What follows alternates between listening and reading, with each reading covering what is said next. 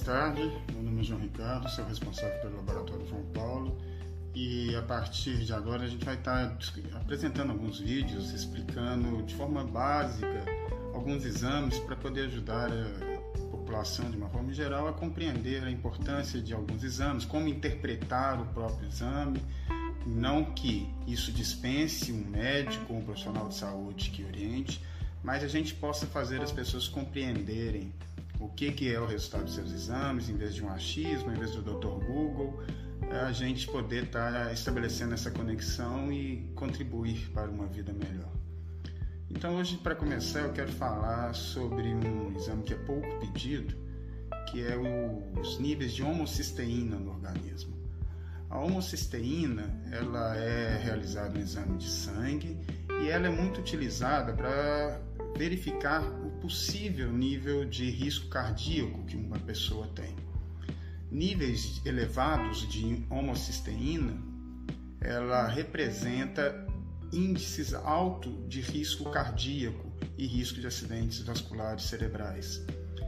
É, níveis baixos, tem estudos demonstrando que níveis mais baixos de homocisteína, abaixo de 12 nanogramas por mol, ele é um indicador de longevidade. Então, às vezes eu pergunto mas qual, eu tenho algum, existe algum exame que indica a minha longevidade?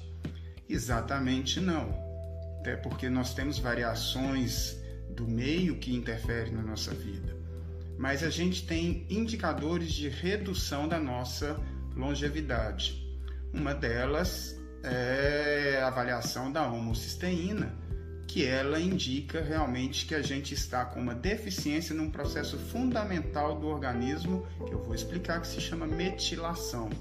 O que, que acontece? A metilação ela é uma forma da gente conseguir produzir a cisteína no nosso organismo e essa cisteína ela é cofator para o maior desintoxicante que a gente tem no organismo. É o maior, é uma dos nossos maiores das é, maiores substâncias que são capazes de remover os radicais livres que estão presentes no nosso organismo, gerando que uma purificação e depois eliminação desses radicais livres.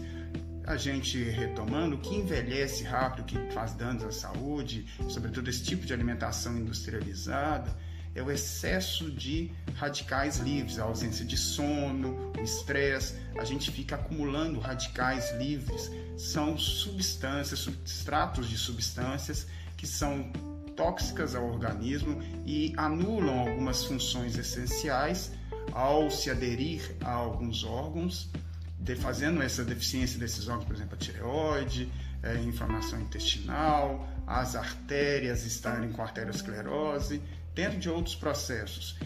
E isso, contrário ao fenômeno da metilação, que é essencial para a nossa vida, e aí, se um organismo estiver com alta homocisteína, quer dizer que esse processo de metilação não está funcionando bem. E aí, não acontecendo esse processo de metilação, nós estamos acumulando radicais livres no nosso organismo e por um processo também que é muito comum hoje em dia, que se chama glicação. Associa-se os dois, que a glicação é o que?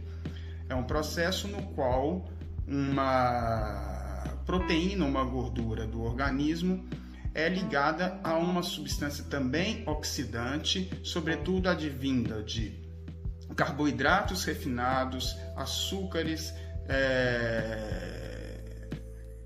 óleos vegetais, sobretudo aquecidos a temperaturas acima de 150 graus.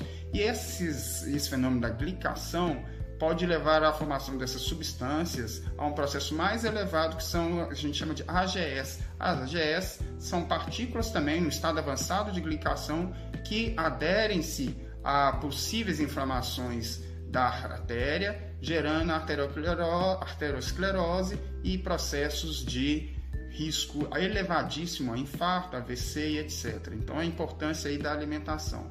Mas voltando à homocisteína, então se verificou que existem formas da gente reduzir a, nossa homocisteína, sobretudo com o uso de vitaminas do complexo B, B6, B12 e B9, sobretudo, mas antes a B12, de forma do metilfolato e não do metil não da convencional, sempre com radical metil, que esse radical metil ele é importante porque ao a gente tem um, um aminoácido não essencial que é metionina, ao ingerir a metionina, sobretudo de carnes, a gente vai passar por um processo de um radical metil, é um conceito químico, vão se ligar a, a outras substâncias gerando a cisteína e a cisteína vai liberar esse radical e a cisteína depois vai produzir a glutadiona, que é nosso principal antioxidante.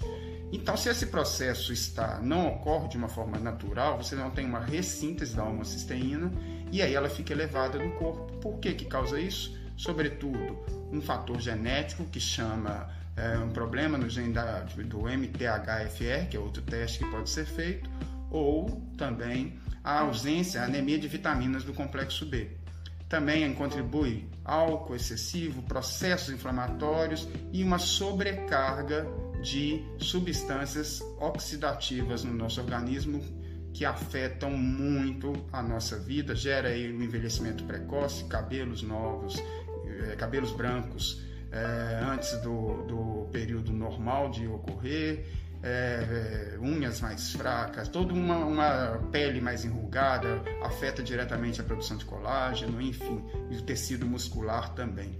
Então é isso, eu recomendo a gente estar tá olhando os nossos níveis de homocisteína, não apenas como o olhar cardíaco, mas como um, um avaliador do nosso nível de glicação de, e o baixo nível de metilação, que são processos essenciais para a gente poder ter uma vida longeva.